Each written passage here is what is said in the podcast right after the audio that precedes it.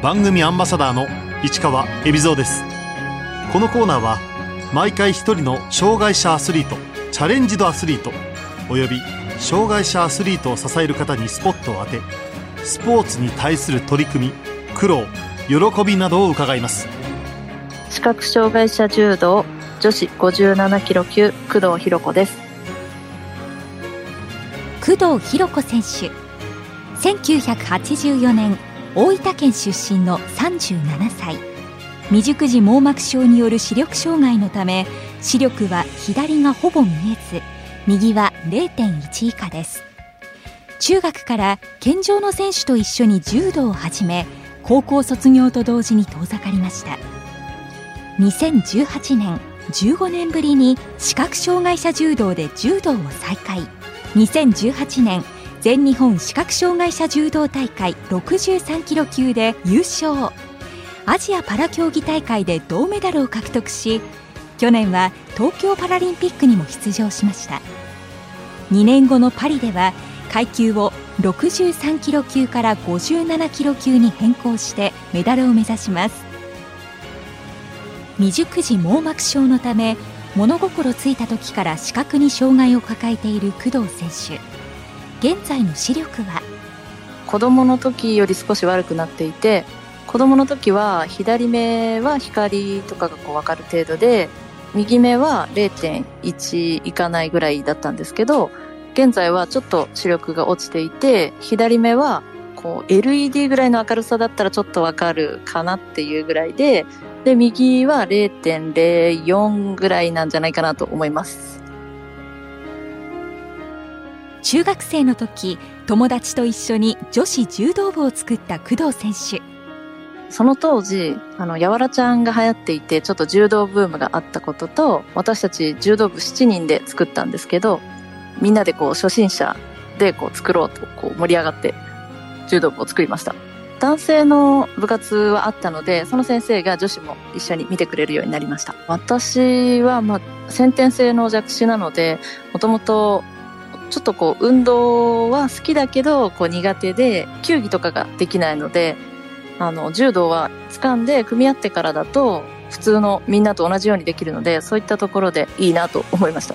弱視なので全く見えないわけではなくてなんとなく相手がこうやってるのかなとか先生がこうやってるっていうのをつかみながらあとはみんな初心者だったのでみんながこう支えてくれて一緒に技を覚えていきました。健常の試合に出てました。そんなに強くはなかったんですけど、まあ、健常の試合でなんか、うん、そうですね。一番最高の成績が県大会3位です。九州は結構柔道する子多いんですけど、まあ、大学までするってなると、まあ、かなり強い子しか残っていかないので、まあ、私はここで一旦引退しようと思って一回競技を離れました。高校で柔道をやめた後2016年高校の同級生で現在コーチを務める中本あゆみさんから突然連絡を受けた工藤選手。あなたなら東京パラリンピックでメダルを目指せる。一緒に世界を取ろうと説得されました。中本コーチはもともと全日本の強化コーチをやっていて、まあ、私の高校時代の柔道を覚えていてくれてそれがもう一度できたらあの絶対メダルが取れるという確信があって誘ってくれたみたいです。視覚障害者柔道という形で15年ぶりに柔道を再開した工藤選手。中本コーチがその私のこう生き方とかを見ていていつもこう人のためとかにこう生きているように見えるからもう一度こう自分のために歩んでほしいみたいなこう熱意を持って誘ってくれたので自分でこう決めて柔道を再開してみようと思いました。工藤選手は2020年8月東京パラリンピック女子63キロ級代表に内定しました。しかしコロナ禍のため大会は1年延期。その間工藤選手はどんなトレーニングをしていたんでしょうか？延期になってみんなあのいろんなね心境の変化みんなあったと思うんですけど私、まあ、あんまりこうネガティブに物事を考えたくないので、まあ、この時期にできることをやろうと思って同じこう柔道をやってる友人と、こう、おはようプランクとか、おやすみプランクとか、ひたすらあの筋トレをひたすら やってました。ずっとそのランドリー稽古とかだと、こう、漠然と練習をするきつい中、こう、ずっと続けるとか、そういったことが多いんですけど、まあ一回基本に立ち返って、すごいこう細かい部分まで一つ一つこう気にして練習ができたことは一年延期になったので、まあそれですごい良かったなと思ってます。そして東京大会本番初めてパラリンピックの大舞台に立った時の心境は？大会の会場の中にずっと練習でお世話になっている学生さんたちとかあの東京女子体育大学の学生さんたちとかがいてすごいそこも励みになって無観客だったけど応援してくれるみんながいることはすごい心強くて盛り上げてくれている皆さんがいたのでやっぱりすごい大きな大会だなっていうのはすごく実感がありました。1回戦目はまあ自分のこう思った通りに勝てて、まあ、ちょっと体もほぐれてきたのであのこのまま乗っていこうって思ってましたところが工藤選手は2回戦でまさかの敗北を喫してしまいます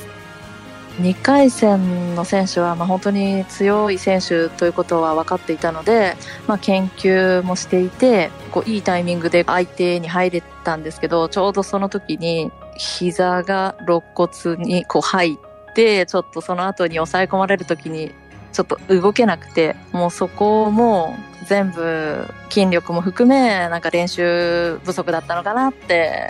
思いました。3位決定戦進出をかけた敗者復活戦。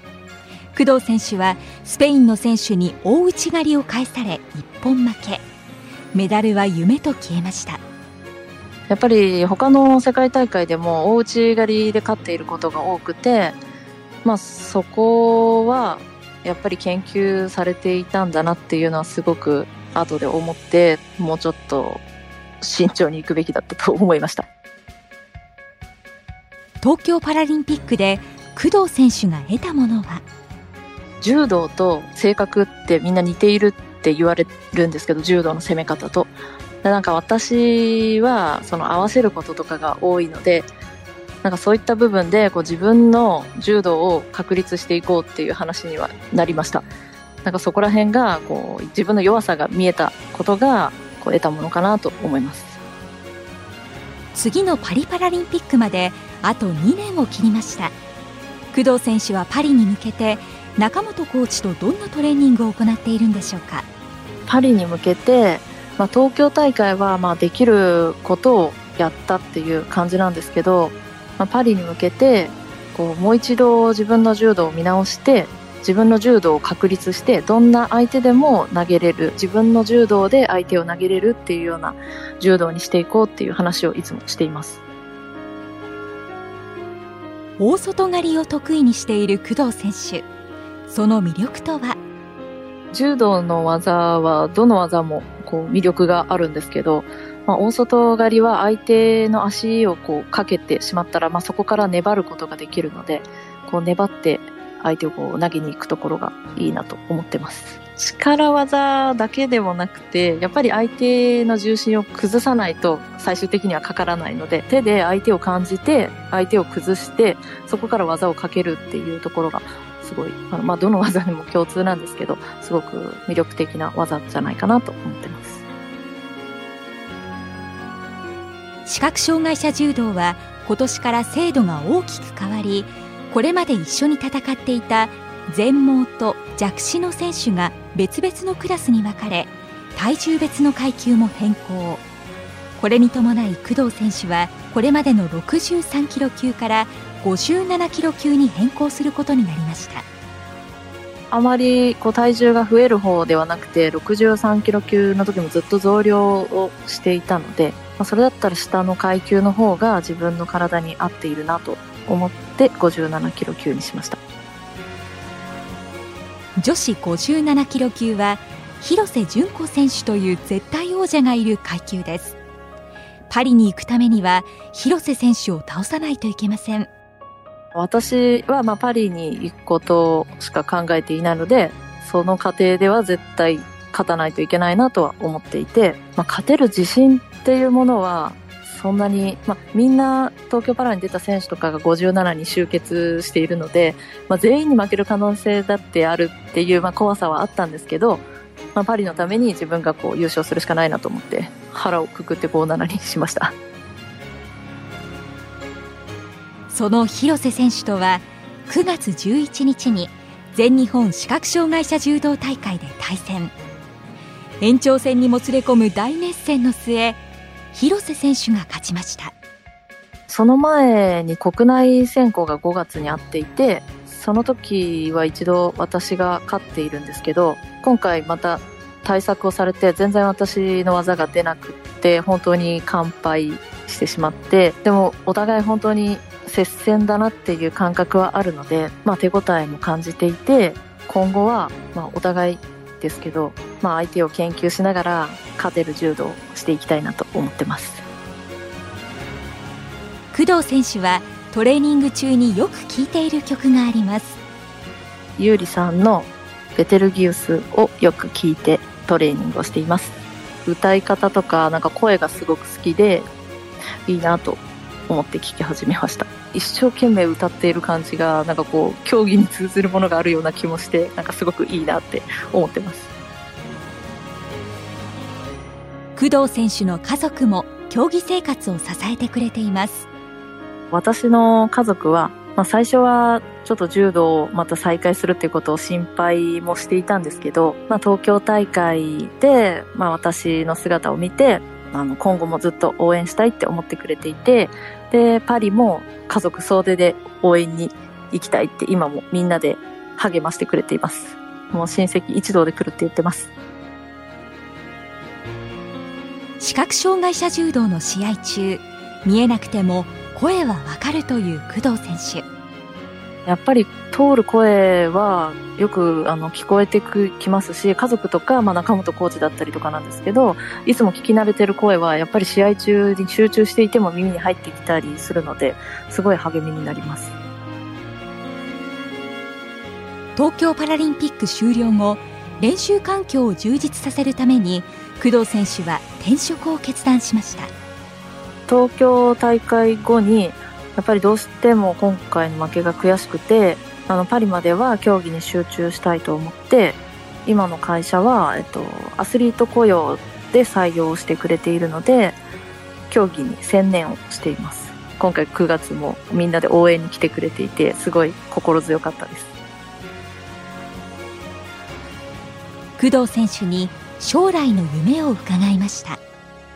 今の会社は私の競技もですけど競技後もすごく応援してくれていて今後はちょっと視覚障害者柔道とかそういったことをこう地域の子どもたちとかに教えて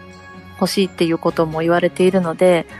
なんかそういったこう福祉もともと福祉とかに興味があるので福祉のことだったりとか、えー、とその子どもたちに教えるとかそういった幅広くいろんなことをやっていきたいなと思ってます。工藤選手にとって視覚障害者柔道の魅力とは？視覚障害者柔道の魅力はあの組んでから始まるので、まあ、大技が出やすいってよく言われていて、まあ、視覚障害者柔道だけではないんですけど相手がいるスポーツなのですごくこう優しさにこう触れる競技だなと思ってます。やっぱりこう見えづらい中で柔道をしているので、まあ、学生さんたちがこう積極的にフォローしてくれたりだとかあの声をかけてくれるっていうことなんですけどそういった時にあと柔道自体も学生さんたちがなんかちょっと私が改善した方がいいんじゃないかなって思うところとかを積極的に言いに来てくれたりして、まあ、そういった時にすごくみんな優しいなっていつも思ってます。